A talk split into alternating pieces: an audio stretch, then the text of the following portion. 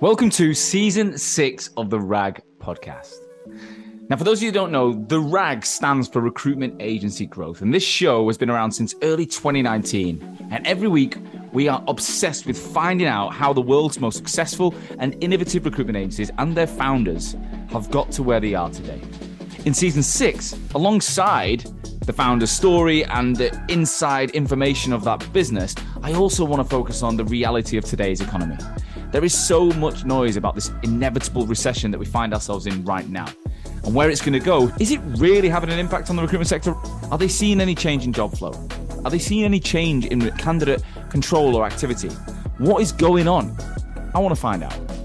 So, every single week, I want to forget the propaganda, forget the noise. I'm going to speak to a real life recruitment owner and find out what is going on in their business. I will bring it to you every single Wednesday from 12 o'clock across multiple platforms. Stay tuned. Hello, and welcome back to another episode of the RAG podcast. On this week's show, I was joined by Stuart Mitchell. Stuart is the founder of a company called Hampton North, a specialist cybersecurity search firm headquartered in the US. He's based in Connecticut just north, just in between Boston and New York. He's got three people, and he launched the business in September 2022. So we're only nine months into his journey. Now, Stuart, I wanted to interview him because the way he's done what he's done is incredible. He, I haven't never worked with Stuart, so I can't take any credit, but the way he works is exactly how I believe the modern recruiter should. It's what I teach thousands of people to do all over the world. He started investing in his personal brand in 2017 when he worked for a different firm. And then by 2019, he was at Stott & May on the west coast of America. And he started to get inbound business to the point where they called they called it Stuart's Magic Inbox. He was bring, bringing in business all over the world for his teammates, and he started to realize the power of, of personal branding and inbound on LinkedIn. He then teamed up with the RecruitHub, and in the first nine months has built over seven figures and all of it has been generated through his personal brand. He's now at three people and he wants to build a company that is fit for the modern era, a remote first business. All of the people who work for him has approached him and they're already top billers elsewhere. So he's, he's, he's building the Avengers of cybersecurity recruitment, experienced people who want to, who, who've watched him, who've learned from him, who trust him and want to work for him. And as a result, they're all now um, reaping the rewards of this brand. So, anyone who's looking to start an agency, this guy's nine months in, you're going to learn a lot. Anyone who's already running a business, you know, you could learn a hell of a lot from the way he's running it. Without further ado, Stuart, welcome to the RAG podcast. Sean, thanks for having me. Great to be here. Pleasure.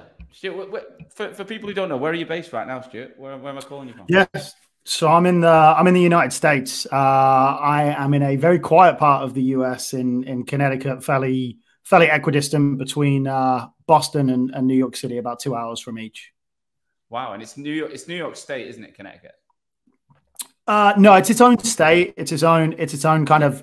It's the second smallest state in the U.S. It's pretty irrelevant. Um, yeah. But yeah, it's it's its own state between kind of Mass and New York. A lot of people call it the kind of the the highway between the two. To be honest. Right. Okay, fair, fair. Well, look, mate, we um we can tell you're not a, an American by the accent, so you've you know we want to I want to find out all the story of you getting over there. Before we get into it, but for the listeners' benefit who don't know you, just give us the bird's eye view of who you are today and what you do. Yeah, so I um I run a small search firm. Uh, I started my own business in September of 2022. Uh, we're now three people. We focus uh, exclusively in the cybersecurity ecosystem within the United States. Yeah. So you're there's three. Is it three of you? Three of us now. Yeah. Yeah. And to to bring you on early on in in such you know nine months into your journey, you know people don't expect that from the rag. But there's a reason I brought you on. There's a reason I brought you on. And I'm going to tell you, it's because of your personal brand. I'll be honest. It, when I went out to LA in September, as you were starting, I met the guys at Stott & May where you just left. And when I told them about what I did, they were like, do you know Stuart Mitchell? I was like, no. And they were like, he's the guy to watch from a recruitment perspective who's doing it well. So then I've been following you since. And then obviously you started up with the guys at RecruitHub who sponsor the show, which is amazing. Yep. So um, nine months in, how are you feeling? Yeah, pretty good. Pretty good. Uh, I think those that know me will always say that I'm always good, never great. Uh, I always kind of want a little bit more and always push for more. But in terms of look, the the success that we've had in what's felt like a really short, long nine months, like I've definitely aged a bit and it's definitely been full on, but um feeling really good about how the business is going. Um, you know, there's very late rumors of a, a, fourth joining us pretty pretty quickly, and somebody who's who's fairly high profile in the security recruitment ecosystem. So really excited about that. But um, look, in, in terms of the success that we've had in what is not the easiest market. I mean, it's not 2021 anymore where everybody's throwing checks around. Um, I'm I'm really happy with the progress that we've made so far. Wicked. Well, what I'd like to do is find out a bit more about you before Hampton North, and then we'll get into more of the business, right? So, yeah. But when did you like? How did you get into recruitment in general? Like, what's the story there? Classic, right? The fell into recruitment. So, um, there's uh, I was on my way to a cricket match in in the UK. Like, I I didn't go to uni. Um, I really kind of honestly wasted a lot of intelligence and talent through my teenage years and found myself a, a, little bit lost kind of working i think i got fired like nine times before i turned 21 and a load of like office jobs temp jobs whatever i just couldn't couldn't find a home and, and this guy who must have been 24 25 he still works in recruitment actually um, shows up in a in a brand new bmw and i'm like phil what do you do because this is a pretty sweet car Uh, and he's like, I work in recruitment. And I was like, can, can you hire me? He's like, my friends are actually hiring entry level folks in, and this is back when I'm in Northampton, hence Hampton yeah. North. Uh, and I owe to my hometown, but this was when I was back in Northampton, and you know he, he introduced me to this really local, very low value business. Um, kind of ground it out there, and and and this is I guess back in 20, 2011. Um, so a while back, aging myself a bit, but did a little bit there and realized that the real money was in London and actually international recruitment. So was the first of my friends to move down to London. I worked in SAP recruitment, which again is probably aging myself a little bit, but did SAP recruitment in in London um, back in 2012, which is where things kind of really start. That's when I really started to think about making recruitment a career. Right. And what were you? How do you remember the early days? Like, how did you take to it? Uh with a lot of energy and enthusiasm. But I think if you ask the folks who I worked with back in 2012, 2013, 2014, like, would they have expected me to have the success that I've had now? I, I don't think that they would have. I was decent. I was okay. Yeah. I was never top biller in the UK. Um, I came in a bit cocky and probably didn't back it up as as well as maybe I could have. Um, but I was I was good enough and I could talk the talk. And honestly, I was probably at the time like a stereotypical wannabe top biller in London that wasn't quite as good as I thought I was. Um, really trying to figure out who I was as a person as well. But it was I was okay. But again, like I don't think I could have predicted where I would be today. That's for sure. That's where were you whereabouts in London were you based back then? Uh, so initially, so I worked on Great Portland Street, um, which is right by Regent's Park. Lovely area of town. Definitely not the kind of classic Essex band in the city. Yeah. Um, so we didn't kind of run into too many of the other agency types, but I was there. And then about 18 months in, I essentially followed a, a founder who had started a, a, new group. So I did 18 months of Portland resourcing. I did okay. Um, they probably made a bit of money out of me, but they definitely didn't get rich off of me. Um, I followed a founder. I followed uh, Ezra Chapman, had invested in yeah, a new company, former founder of Chapman Black, founded Red Commerce. And he he's somebody I met early in my journey and, and, and saw some potential in me. And he'd started this uh, this company called, well, he'd invested in this company in Newcastle, actually, Elliot Brown, who are a big competitor of, of the Frank Group, um, doing some really good stuff up in Newcastle. And so they tried to talk me into moving to Newcastle, which was a, a no from me. But I spent a few months up there uh, as I joined Elliot Brown, and essentially I was kind of telecommuting from from Shoreditch way back when. So got to spend some time in the true recruitment hub of of London, kind of that East vibe, etc. Um, but very quickly, I think within six months, they realized that there was a an opportunity for UK people to go to to New York City. They had a few people there. They were doing okay, um, and at the time, I was pursuing a love interest who was also from the US. So there was kind of wow. a, hey, I think this this might work out for you. And again, I was doing okay at the time for Elliot Brown, but then you know back in pretty much nine years ago to, to this date, not far off, they were like, and this was kind of before everyone else was doing the US thing. There's only a few folks that I know that kind of been around over here longer, um, but they kind of chucked me on a plane and were like, go kind of go figure New York City out, which was which was an amazing opportunity for kind of uh, two and a half years in the game, and they kind of trusted me to do that, which was which was awesome. What was that like moving to New York when you're from Northampton? Yeah, eye opening. Um, I I loved it. It was the best. I think New York City was just amazing for me in my twenties. Um, I still like I still romanticize about the first time I you know came over the bridge from JFK and you know walked onto because yeah. the office was on Wall Street and I was like this is nuts like what the heck am I doing here but it was like I like I get goosebumps when I talk about it because it was just the most amazing experience yeah. and you know it was hard the first year was a real grind I was essentially making money to break even because New York City is not a cheap uh, where you live in? You know, cheap place to live. So I lived in New Jersey. I lived in uh, kind of Hoboken, Jersey City. So I definitely wasn't living on Central Park or in the village or whatever. I, we got there once things started to work out. But um, first cool, year, pretty cool. Yeah, I, I, yeah, it was it was pretty cool. And I think you know I know some recruiters that that live there, but.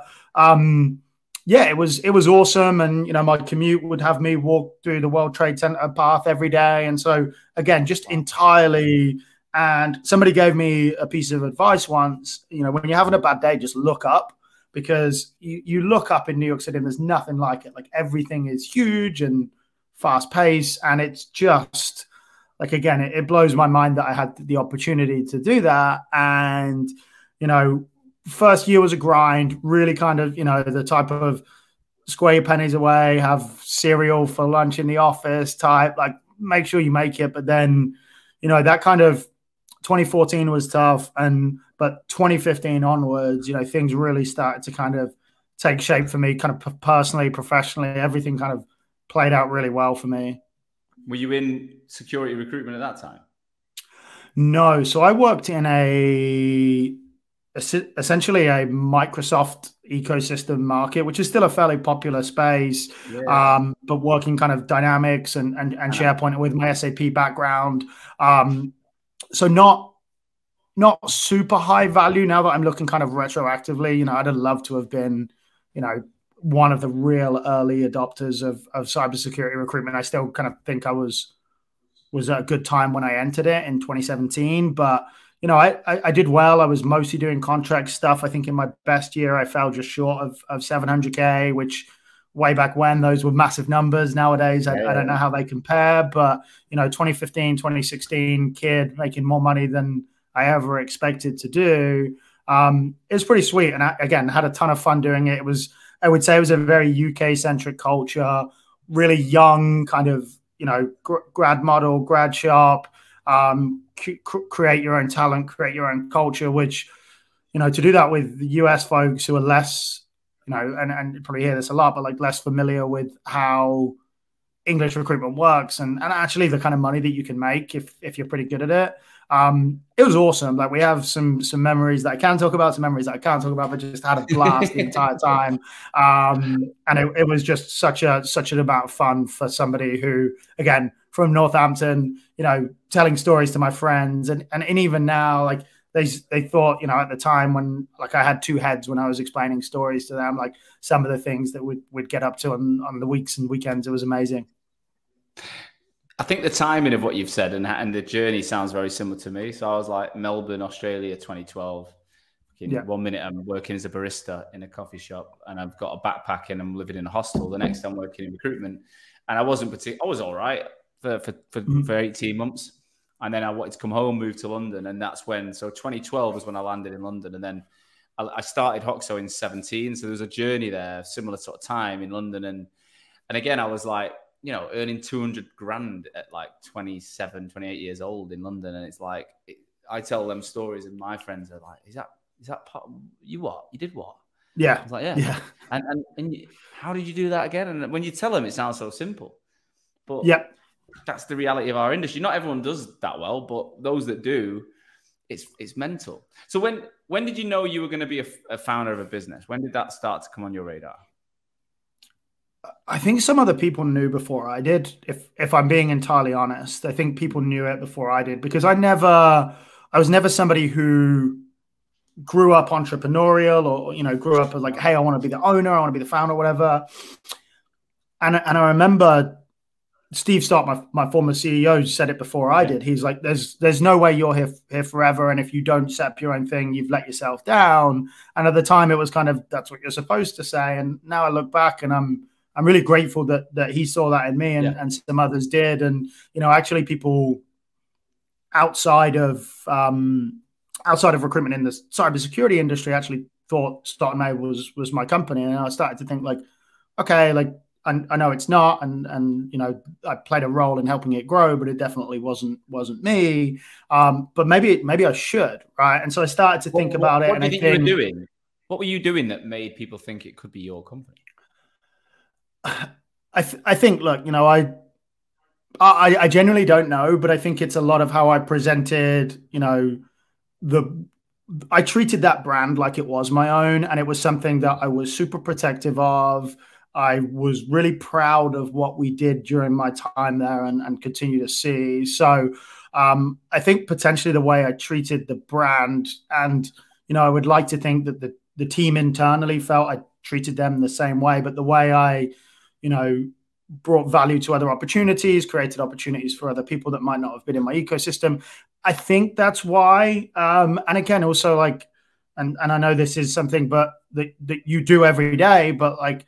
I was singing from the mountains on on LinkedIn and at conferences that this was this was the partner and and so I think people just affiliated the two like okay yeah. I see Stuart all day every day on social media and he works for Stott May and so like the two intertwined really quickly, and I think it was just a, you know, the yeah, the things kind of fell together. Where where did the whole building your brand go into LinkedIn? Where did all that start for you, and why?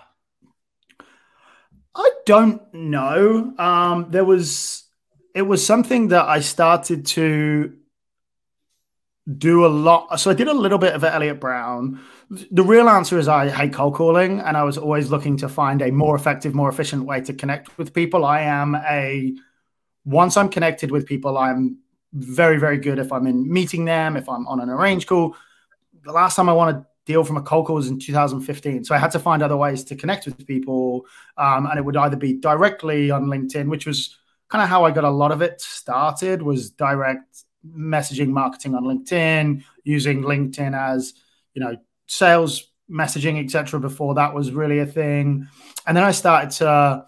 And I will say, there's a there's a recruiter I have a ton of respect for in the cybersecurity space, and he would always be posting his his roles and opportunities. A guy called Lee, Lee Hills, he's tremendous. Um, In the in the cybersecurity space, and I always saw that he would do this, and I was like, okay, this is a good place to start because you start to showcase what you're doing to everybody else. And I was like, hey, like other recruiters get jealous, other clients get intrigued. And I was like, this is a really good place to start. And then I was like, okay, I spend a bit more time on LinkedIn now and I start to see people with personality like get kind of a cult following, right? Like there's people who genuinely are, are like I'm interested to see what they have to say on a daily basis. And and whilst nothing I say, at least I think is like groundbreaking or world changing. Like I think starting a, a, a lot of it is having somewhere to start, and I started to kind of some of these like brain farts or whatever you want to call it. I started to vocalize them on LinkedIn because I was like, this is quite interesting. This is quite funny.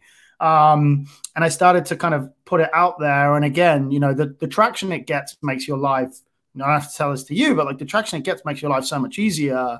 Yeah, um, and I live for shortcuts. So for me, yeah. it just made sense to kind of continue that momentum. But look, it, it took time, right? Like this wasn't an, an overnight thing. It was it's like going to the gym. It's repetition. It's repetition. And I don't do that, but uh, I do the LinkedIn stuff. Um, and yeah, all of a sudden, I think kind of 2019 was when it really started to kind of spiral for me and, and make my job super, super easy. Are you spending hours on LinkedIn and cold outreach and want more business coming to you over your competition? Well, if you're the founder or leader of a recruitment agency, here's what we can do for you. At Hoxo, we'll give you the training, support, and resources to take you from what I call an offline recruiter, reliant on posting jobs and sending InMails to open up new customers, ultimately looking like every other recruiter on LinkedIn, to being an online recruiter, being seen by over 25,000 relevant people, driving a 200% minimum increase in engagement on your profile and seeing daily lead lists from LinkedIn that you can follow up with in six weeks' time. And if you don't perform, you don't pay. Now, why can we make such a bold, results driven promise like this? Well, it's simple. There's two reasons. Firstly, whilst I've been building the RAG podcast, we've actually done what we say we'll do for our clients. In less than two years, we actually built a business generating from zero to over 1 million views per month on LinkedIn, leading to multi million pound revenues with a sales team of me plus two people without making a single outbound cold call. Second is our track record. Not only have we done it ourselves, but we've helped over 350 agencies and over 4,000 consultants do it as well. It all in the last three years.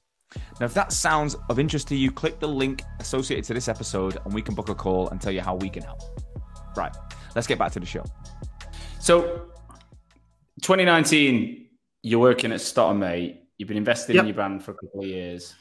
Yeah. Look, we, we spoke about this offline. So, like, literally, the last week I started posting about cold calling. I did two posts in two days that got well over 65,000 engagements. And, um, kind of said what you just said, right? So I, I don't believe cold calling's dead. I don't. I, I, think I think it's genuinely harder to get someone on the phone than it was five years ago and ten years ago because people have the ability now to look at their mobile, not spot a number, and just click no. Yeah. Whereas years ago, your phone rang, a, head, a handset rang, and it you didn't know who yeah. it was. You just answered it. So all that's changed.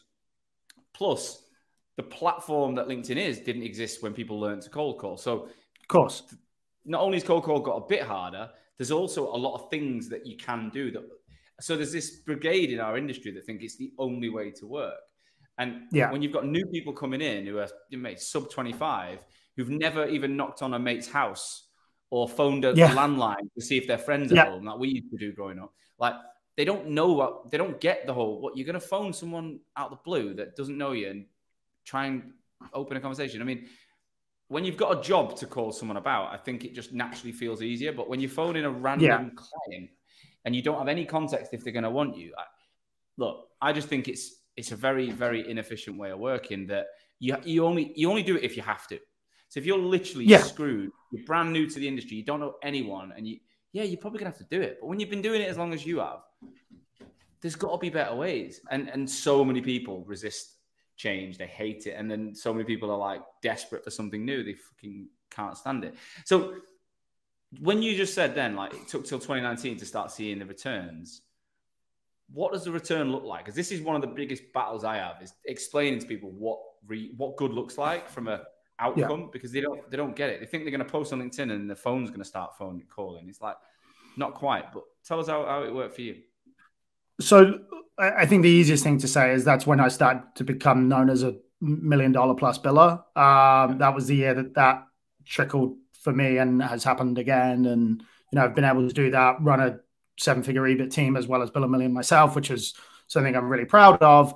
Um, but I think the, the running joke at start of May was Stuart's magic inbox, right? Like it became a running joke of how many people reached out to me to work with us as a as a recruitment partner. And that's you know when people start to do that you start to dictate the the businesses you do and don't do business with. You start to dictate how they structure the the compensation structure how they pay you how you work with them. And the the shoe gets on the other foot. Like hey like sorry we're, we're too busy. Hey we'll pay you more. Or hey you know that's not in our sweet spot. You know we're going to need an extra X amount or, or whatever. And, and you start to be able to dictate the terms. And, you know, even when I do reach out to people, like a, one of the best clients I ever worked with, I was stuck on the tee. Uh, I was stuck on a golf tee, and there's a slow group in front of me. It was like a Thursday night, and I, I pinged this guy. I was like, literally, hey man, I know you've been looking for a little bit. I know you, guys are quite hard to hire for. I just beat you guys in an offer with these. Are you interested? Hey Stu, yeah, I know you were working with these folks. I know you've also worked with these folks. Let's do it. right? Yeah. Sorry, I, I, think when I said "Hey Stu," Siri started listening. Give me one sec. That's brilliant. Yeah, it happened on my end as well. Like my phone just went ding. Hey Siri. There we go. Classic. Exactly. Um, but yeah, so it's uh, it became a, a lot easier for bigger businesses, and then when you start with these great names.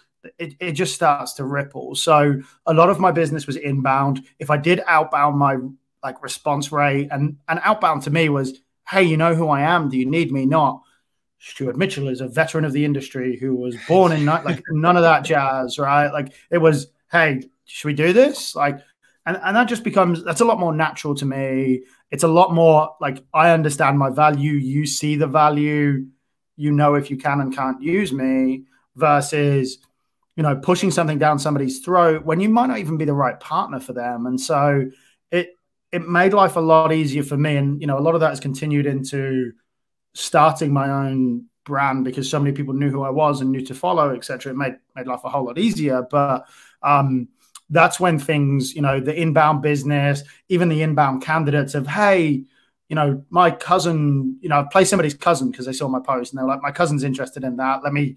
They're not on LinkedIn. Do you mind if I tag? You know, do you mind if I intro, intro you? So yeah. it just became a lot easier. I'm not saying that recruitment ever became easy because it's never easy. It became easier and that's you know yeah. that's what we're all looking for is how do we make this job easier for ourselves yeah man it's better it's easier but it's a better job that's the bit like think about it if you could spend all day and i say this a lot you could spend all day talking to people who know who you are it's a fundamentally better job than ringing people that don't yeah like, fucking trying to convince people all the time like one of my clients who reminds yeah. me of you a lot a guy called ryan kelly in, in in in melbourne in australia creative natives and ryan ryan's built an incredible business a few years ahead of you there's like 16 of them now but ryan when I started working with him in the first eight weeks, him and his team, there's three of them on the program with me. They got 1.8 million views on LinkedIn in eight weeks. And their Jeez. content just started. I mean, they blew me out the water, right? Their content yeah. was flying. They were getting like a thousand likes and 800 likes. And he's like, this is all vanity at the beginning. Like, it's good. And it's a lot of notifications. If anything, my notifications yeah. are distracting me a bit. But now, yeah, he's like, honestly, I met him for, for lunch in Manchester when he was over the other week. And he said, we never have to convince anyone to want to work with us. Like they either do or they don't. Yeah. But it's never a this is why we you should choose us. It's kind of they've already come to that conclusion. It's whether the commercials work at the time, whether the timing. It's yeah. like but that whole I've got to try and convince you I'm the partner's just gone. It's it's like happening in the background, and I was like, yeah, wow, like that. That's a really good way to put it because I've I've never th- looked at it that way. But uh, you know, I think it's so so simple when you think of it that way.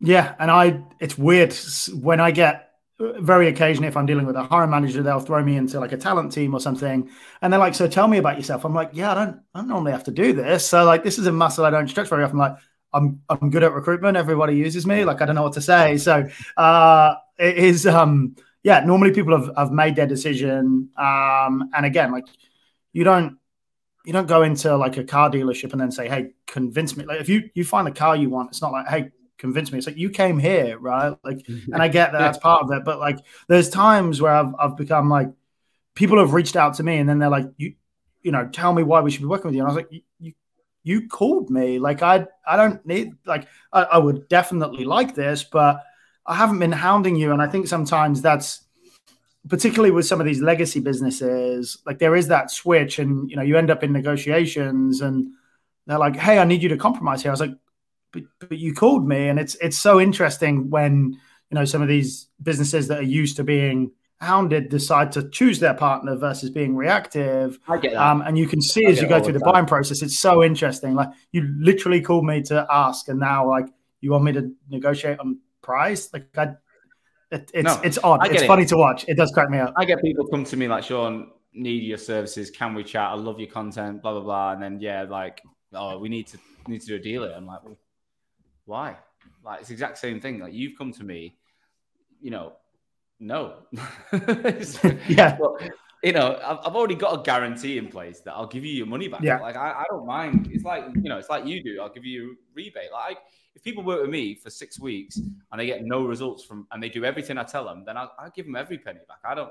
Then it means I've failed, but it never happens because it never failed because it, it's a, it's a process that just it works.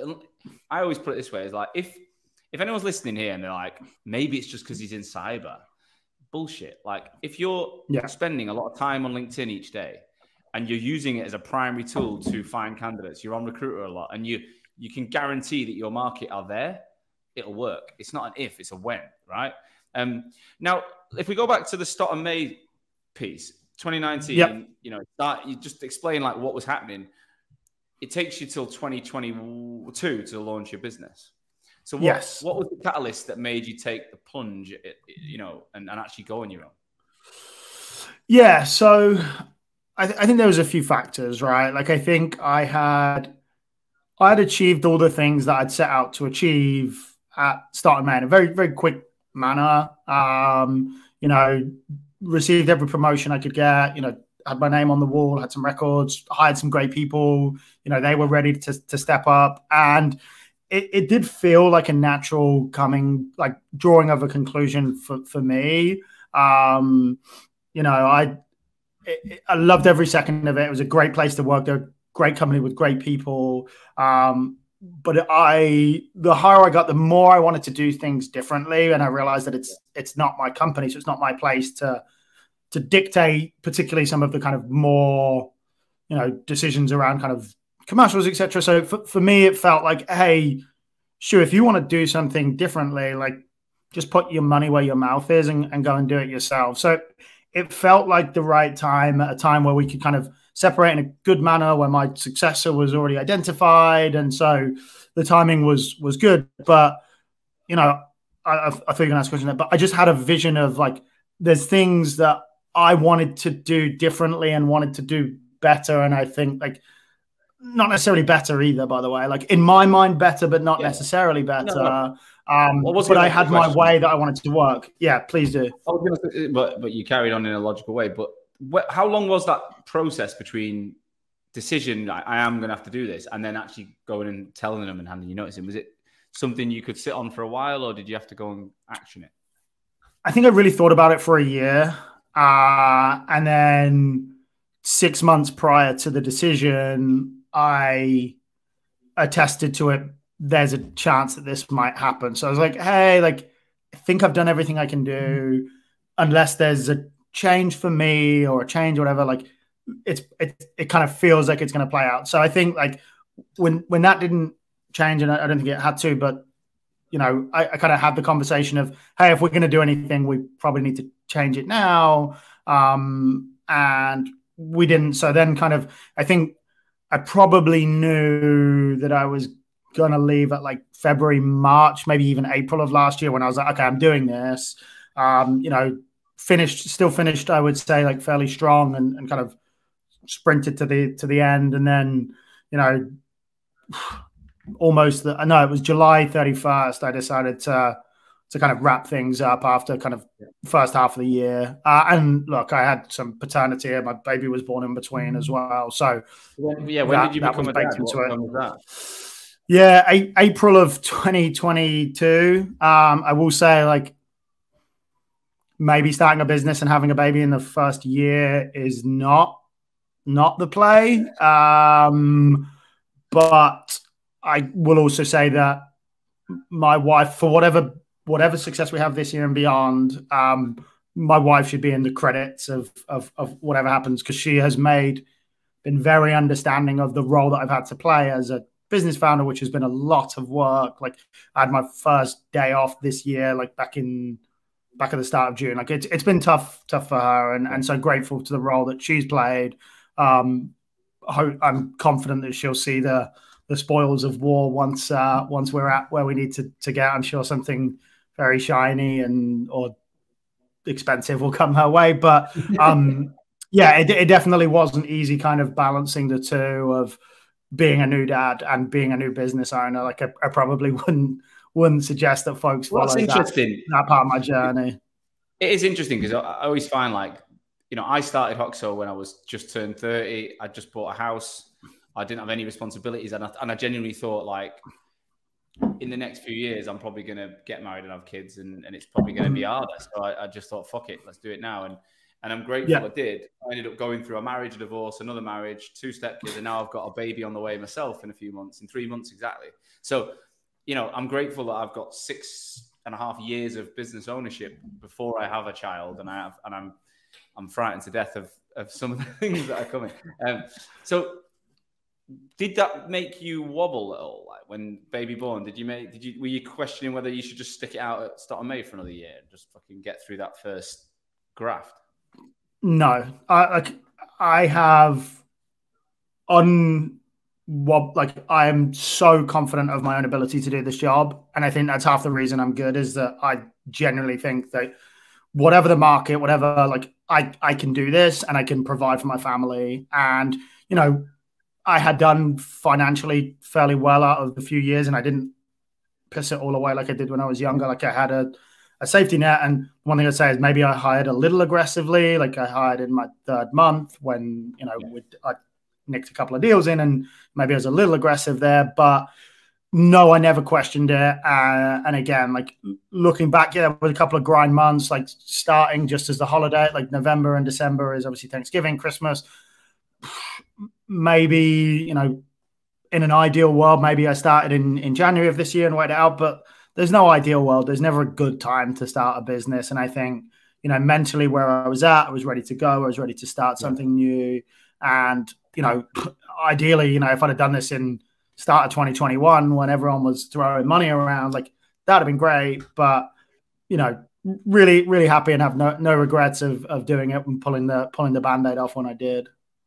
So did you have a bit of paternity time up until September then? Did you give yourself a bit of June, July, August? Oh, so, I, so I, yeah, so I, so I had, I, yeah, so I had a bit of, um, so I had a bit of April and, uh, with, with something, I was, I was grateful for that. They're very, you know, very respectful of me needing some time with Eloise kind of, so was, was really good. Uh, and then I try, so I tried to take August out. I bro- broke my hand the week before, which wasn't great. So the last week I broke my hand, so I couldn't like play some golf or whatever. And then somebody when I when I said I was moving on, I was, I was probably you know a little bit more kind of confusing about disappearing into a puff of smoke or whatever. And so um, somebody reached out to me, a private equity company, and they're like, "Hey, we heard from somebody we know that you're you know you're on the market. Can we hire you as a recruiter?" And I was like no, like I'm like this is my plan is to, to start my own practice in a couple of months. I want to take some time. And they're like, oh, because we, we need to hire 15 security people this uh like this year. And I was like, okay, well, if I you know, will you use my firm? They were like, and, and this was a London-based private equity company, and actually my dad was in town, and so um I was like, hey, I can come to London next week and we can talk about this. So they flew me, flew me to London. Um, and so I wanted to take a bit more time out. So I ended up taking like two and a half, three, three weeks. Uh, and this company flew me to London. Um, we did a little bit. It was it was a bit weird and, and decided like they took care of my costs and I did a little bit of consulting for them, but actually they pulled out of the deal. But at that point, I was like, all right, I'm already back to work. Let's just go. so yeah. uh, probably shouldn't have taken that call. And then maybe I'd have taken maybe in October or November as well. Um, but yeah, I ended up only having like two and a half, three weeks out. So wow. that's that probably wasn't my smartest play. I was the same though. I think I, you know, looking back now, it would have been I had the money to take a few months and do stuff, but you just I don't know. I think if you've got the bit between your teeth, you got a bit, you want to you want to get on with it, right? Yeah, I'm not good at not working. I realize that. Like, yeah. it's I think, and in the US, it's a real thing, right? Like, no one, no one's never not working. Like, so it's pretty like I, I I enjoy recruitment. I enjoy the challenges. I like running a business. Like I know it's people, you know, whatever besmirch this job at times, but like I love what I do, and that's why I think it's you know something that I've been successful at is something that I want to you know continue to, to keep doing. And so for me, logging on of an evening or you know getting on early and starting like it doesn't exhaust me. I don't really get burnt out because I actually feel invigorated when I'm doing it. And I think that's the difference, right? I think some people get burnt out because they're doing something they don't like doing. For me, I have such an integration of like personal life and professional life. Like I golf with cybersecurity execs, I drink and have dinner with talent leads. Like so, for me, it's kind of never on, never off. Uh, but I like it. I, I don't know if I would change that. That's a very modern way of thinking, and I'd say I'm very similar. I wake up. I'd say I wake up every day very happy with what I'm doing. Like I wake up with a, I've got You know, I've got a lot to get done. Like my day today, I woke up at six. I was in the gym at half past. I was back for quarter past, twenty past seven. Quick coffee for my wife as she's getting up. Jumped on a call at half seven because I, I knew I had a mental day with it. So I jumped on with the prospect at half seven till half eight, dropped the kids at school, back by nine, straight on a call with the whole business. I've been non-stop all day, right? But yeah. I've enjoyed it. Like I feel energy. I feel I don't feel disappointed. Again, if I'd have sat there all day calling numbers and getting rejected yeah. and being like hitting, hitting, switchboards, like I remember having to work myself up in recruitment every morning at times when I was yeah. doing that. I was like, fucking hell, like, I've got to do that for another day. And again, once I got in front of people, I had meetings, I was brilliant and I loved it, but there was too much I just I just remember that I hated that bit. Um, yeah. So why did you join the RecruitHub? Why did you work with Edmund? Because I, I love these guys. They obviously they sponsor my show, and I'm not just saying you know obviously there's a relationship, but I am genuinely interested to know why you took that decision. Yeah. So I I think what I realize is I know what I'm good at and I know what I'm not good at. Um, operationally and you know I have a very strong understanding of how to be an exceptional recruiter, how to hire good recruiters, and how to build a, a revenue fund. Like really good at bringing revenue. How to actually like make that be a real thing in the background. Like true understanding of financial models. I understand that if I do a lot and don't spend a lot, I'll make loads. But you know, really understanding financial models, building a website, putting together terms, putting together like EVPs, etc. This is where RecruitHub have, have, really helped me. You know, you throw in a couple of other bits of like some of the like taxation laws in the United States, and I have you know built-in accountant.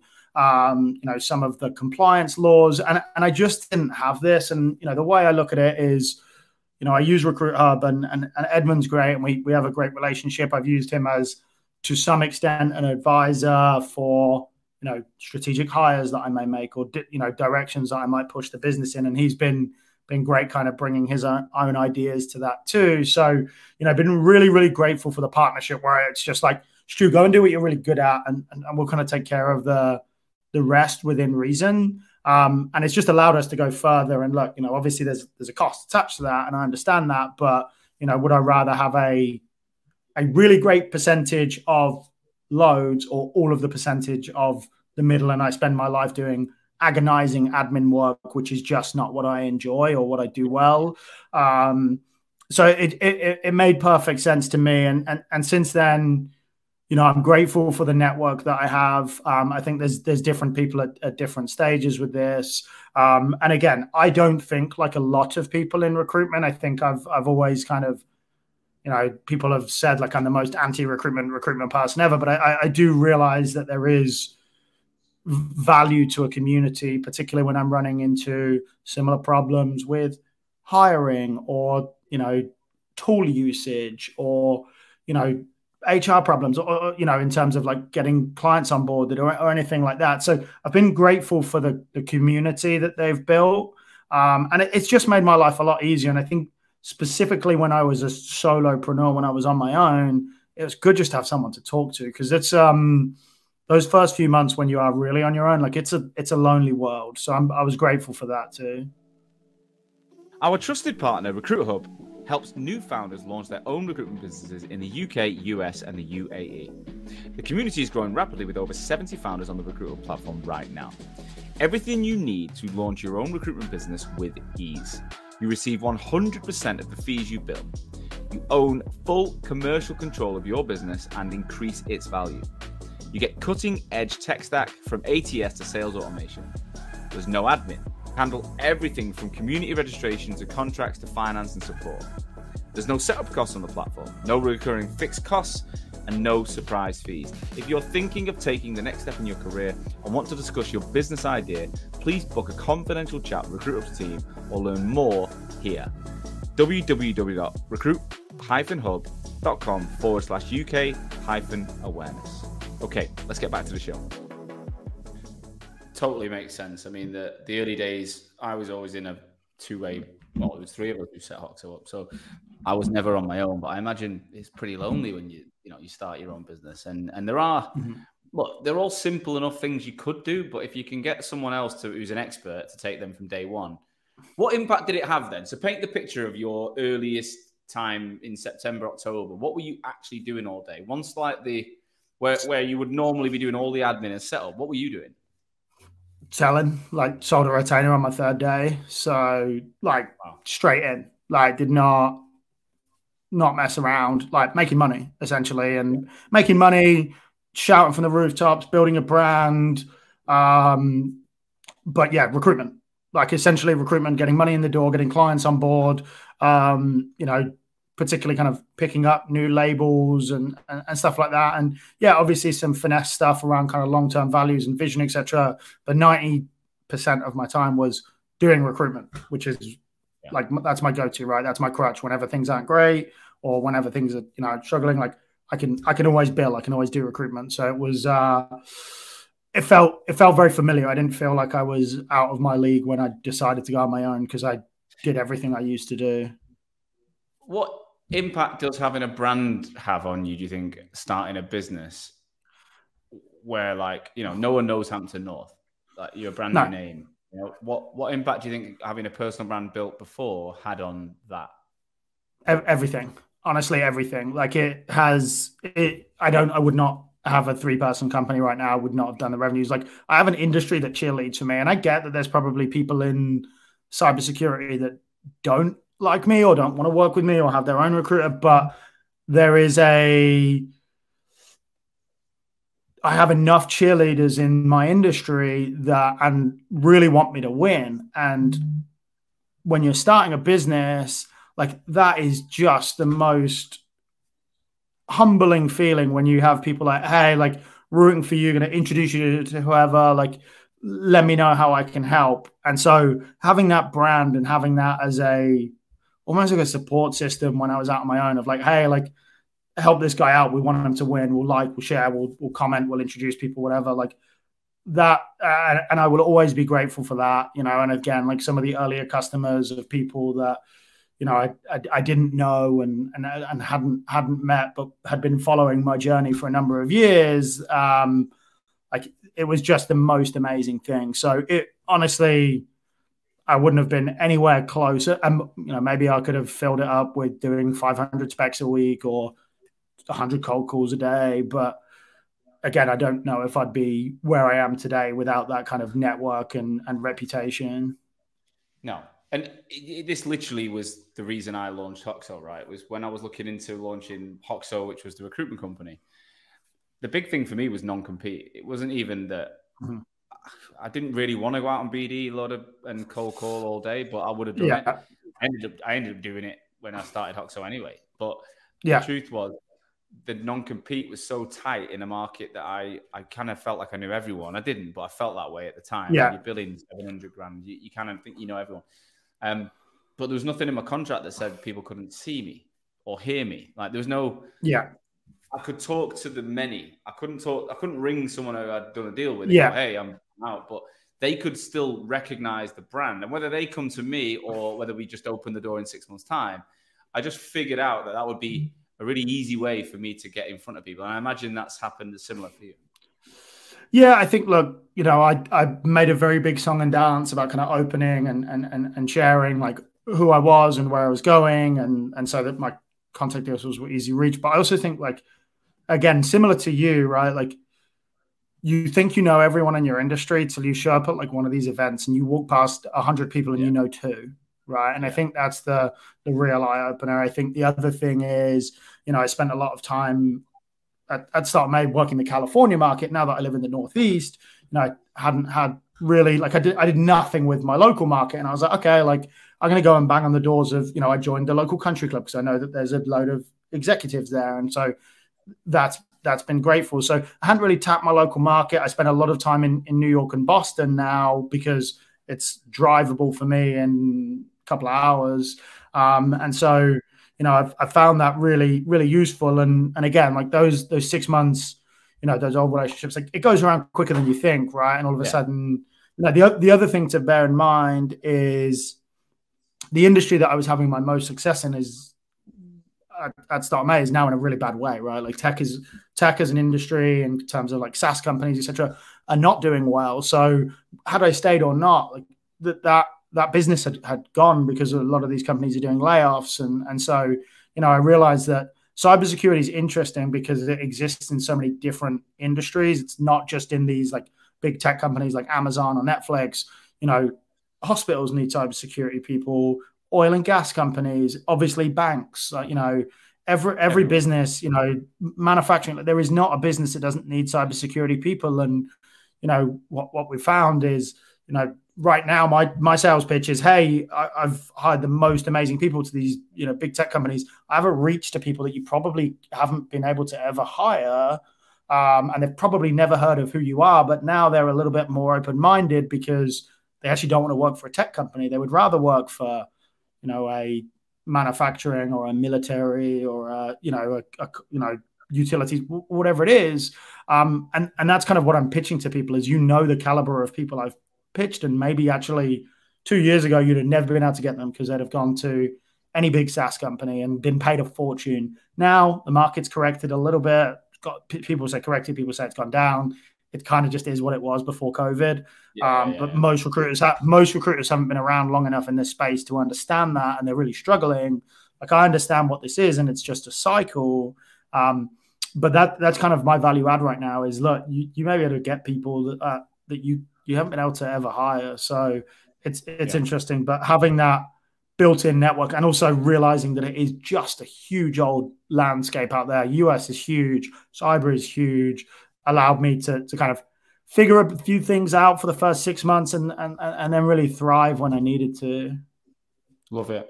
And you mentioned hiring three people. You got is it you plus three or you including it's me plus me plus two with another offer going out what this week. The, so, what were the symptoms or what was going on in the business that made you decide to start hiring so soon?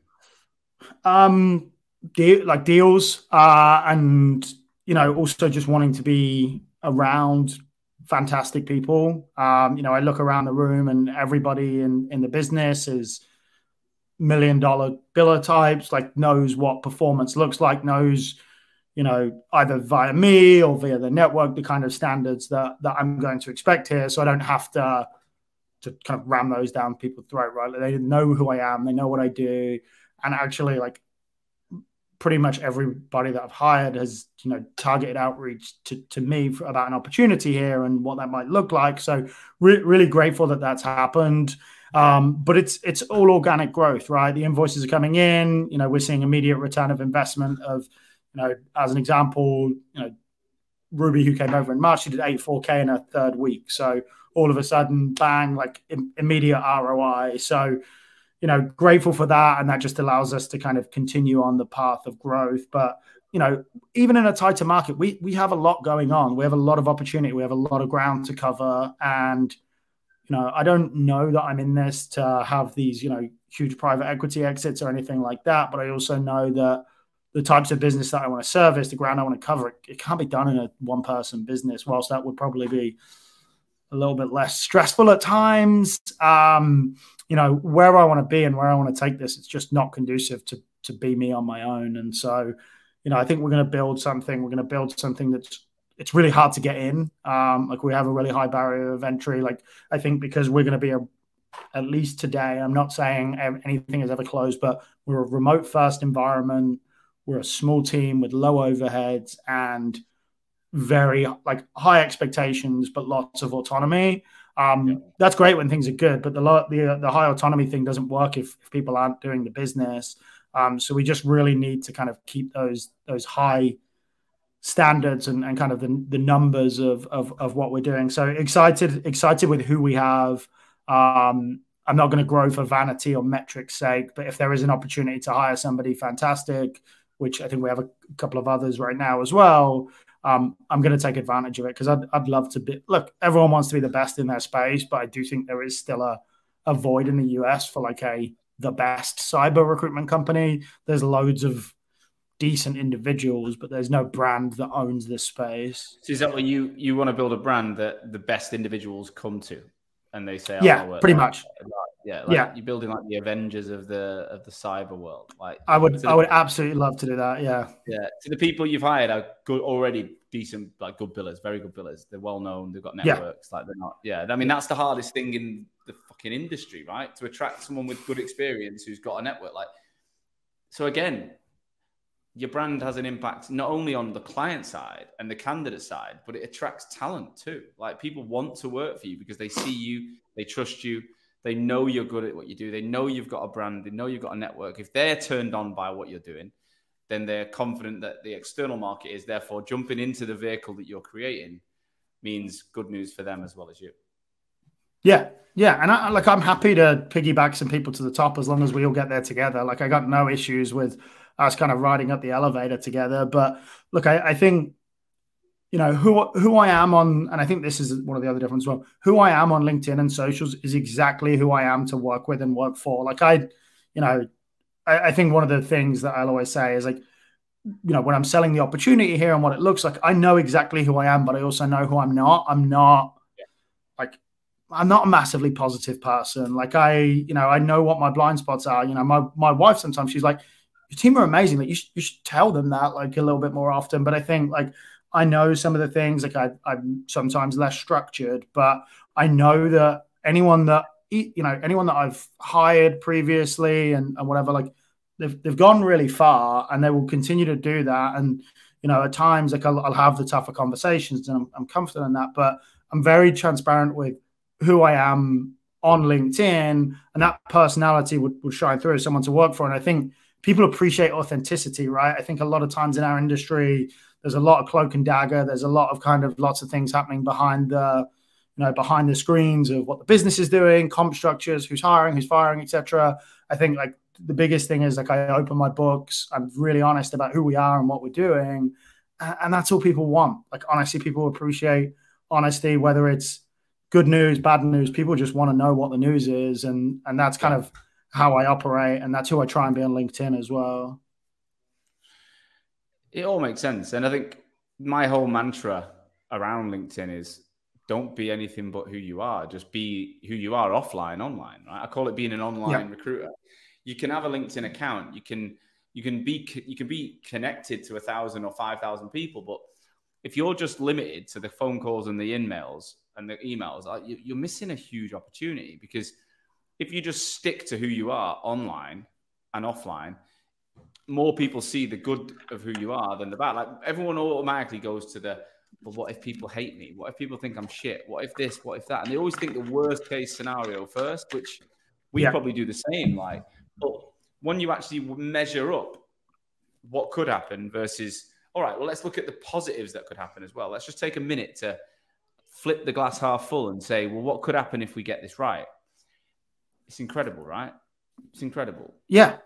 And like, here's the thing if someone doesn't like you, do you want to work with them anyway? Right? Like, if someone doesn't like who your authentic self is, like, do you want to, every time you get a call, do you want to be stressed every time you have a Zoom call with this person because you have to put this face on of the facade of a human being you are? No like you want to you want to work with people that you like and see the world through your lens and i'm sure there's plenty of people that don't like me. I'm sure there are like and i'm sure there's people that are that idiot stew who's entirely wrong about remote work or compensation or but you know if you have an opinion on something there's always people that agree with you as long as like again there's there's a line to the things you bring up you know, yeah. religion, politics. Like there's there's lines that you don't talk about. I'm sure that's part of your course yeah. of like this is the no go zone.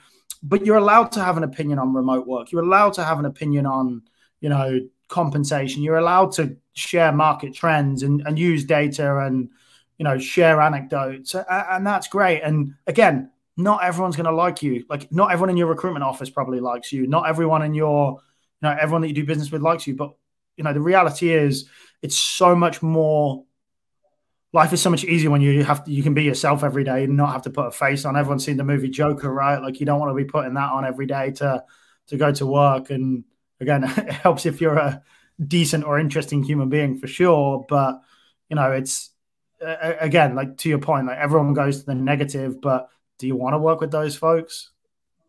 No, absolutely not. What what's life like for you now then? So the baby is what how old is the baby? Just over a year.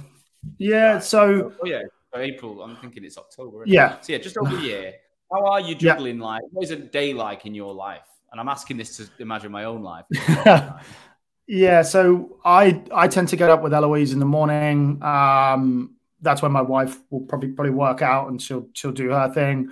Uh, we'll go, you know, I'll I'll probably get my emails out the way. Um, we'll we'll go for a walk if the weather's nice. Um, grab a coffee. I'll log on formally eight ish. Uh, I will probably a couple of times a week, but depending on my schedule, I'll just I'll I'll work throughout the day. Lots of video calls, obviously coaching. I do a lot of new business. I do less on the delivery side nowadays, so a lot of it is kind of more outbound structured stuff via Zoom or you know yeah. LinkedIn or whatever it may be. Um, I'll get to the gym in the day. About four o'clock, I slow down. Um, I'll have dinner with my wife and, and daughter. Um, we'll do bath time with Eloise. So like maybe four, four probably four thirty till six. I, I slow down again, and I'll probably do another couple hours afterwards, and and you know depending on on what's needed. Um, but that that's kind of my day. I think the beauty of being a business owner, like I have someone on the East Coast, I have someone on the West Coast, so these little breaks are good for me to be able to communicate with those when necessary. Um, yeah. But yeah, it's it's a lot, right? Like I don't really have a, a ton of midweek hobbies. Um, I'm not out playing five aside. Like every a couple of weeks, I'll go and play nine holes, maybe at a six o'clock evening time, and and that's that's good fun. But I don't do a ton in the week other than work and work out and hang with my family. But I kind of like it, honestly. Like I'm building a business. Um, I see my friends on the weekends, um, and it, it just kind of is what it is. But it's nice and structured. I have a kid who sleeps great, which I'm really grateful for. So, oh, wow. you know, it's I'm not I'm not often woken up at two three a.m. and kind of wake up looking tired, feeling shit. Like it's I, I feel super grateful that you know she goes to bed at six and wakes up at six. So we uh we are really really lucky. Like for whatever tough that we deal with, she's a great sleeper. Wow, that is that is a dream, mate. That is an absolute dream. Yeah, and yeah, and if we look back now and think, right, if there's someone sat there in an agency who's been umming and ahhing about launching their own company over the last few years, and for whatever reason, COVID and the market, and they're they're a competent recruiter, but and they want to do it, but they're, they're using every excuse under the sun to slow themselves down. Like, what advice would you give them now? Like, talking directly to them look, one is you can work like if you're good, you'll go and get a job anyway. If it doesn't work out, um. I think what I was grateful for with RecruitHub is they front they front the first bill. So if it doesn't work out, like obviously they're taking calculated risks and they don't take everybody on, but they front the stuff. So you're not really like digging too heavily into savings or, or whatever. So I would say, look, if you're a fairly competent recruiter, look, I, I also feel like with a down economy, I, am probably expecting less deals of recruitment, like strategic exits over the next coming years. I feel like people are starting those cycles again. If you know, and there's always less than people sell you on. To, to be perfectly honest, like every business is going through an exit, and I don't. feel they don't. Um, I know every business is targeting it, and everyone wants the big payday, but not everybody does it. Most don't. To be honest, I think there was a percentage of like however many do, and it's less than one percent yeah do it every year. So if you think that's what's tying you back, it's probably not. Um, you know, again, if, if, if you're fairly good, if you want autonomy, if you want like the there's there's things that maybe sometimes I regret, like the growth kind of stops and you have to go and seek your own growth. I think that's one of the most interesting things is that yeah. no one's going to water you. You have to go and find out your own growth through reading or coaching or whatever, which is yeah. probably, I think, one of the most interesting. Uh, I'm at that point now where I'm like trying to figure out who my coach might be and who my growth mentor might be, which is I'm not the most coachable person. So it's uh, like it, whoever gets it, it's a tough job. Um, but yeah, I think like it's it's a fairly low risk situation, like go and do it. The worst thing you can do if you're a decent recruiter, someone's someone's going to hire you if it doesn't work out, and I guarantee it works out more often than not for people. Yeah, if you've got the, the work ethic, and you know you keep your costs down, and you don't spend like a lunatic, and you you know not everyone's going to hire in three months. They're going to just keep their head down. But yeah, it's uh, yeah, it's not, again. I always say it's like like content. It's an if, not a when. Like it will work if you just do the basics right. But you've got to come in with that experience and knowledge of what you're doing. Um, yeah. Stuart, This has been a pleasure, mate. Thank you so much for giving us your time. Um, I know it's early where you are, so I want to leave you to get on with your day. Um, if anyone has listened and feels inspired by you and wants just to pick your brains or wants to become your mentor, either one, um, is it okay if they drop you a note on LinkedIn and, and reach yeah. out and have a chat? Yeah. Yeah, absolutely. And look, it's yeah. been a real pleasure. It's been a ton of fun. Legend, mate. Thanks so much. I'll get you back on without a doubt in the next couple of years to see how uh, Hampton North grows and eventuates. But I've got no doubt you're going to have some huge success. Appreciate it. And looking forward to the next one. Thank you, as always, for listening to today's show. I truly, truly hope that you got value from it. That's the only reason I take time every week is to ensure that my audience, future and existing recruitment owners are learning from each other to make this industry that I love so much stronger. Today's episode was brought to you by Hoxo Media. I am the CEO and founder of Hoxo Media, and we are the world's leading content marketing and personal branding agency for recruitment businesses specifically. So, we are working with over 200 agencies and 2,000 recruiters right now, both managing the brands, producing content, building written, video, podcast content for niche recruitment agencies all over the world, as well as coaching at a desk level individual recruiters in your businesses how to be better on LinkedIn. That's how to brand themselves. That's how to produce content. That's how to use the opportunity on LinkedIn to get traffic to their profiles and turn that into business. We're coaching people all over the world every single day. If any of that sounds of interest, please do visit www.hoxomedia.com or drop me, Sean Anderson, a personal message on LinkedIn.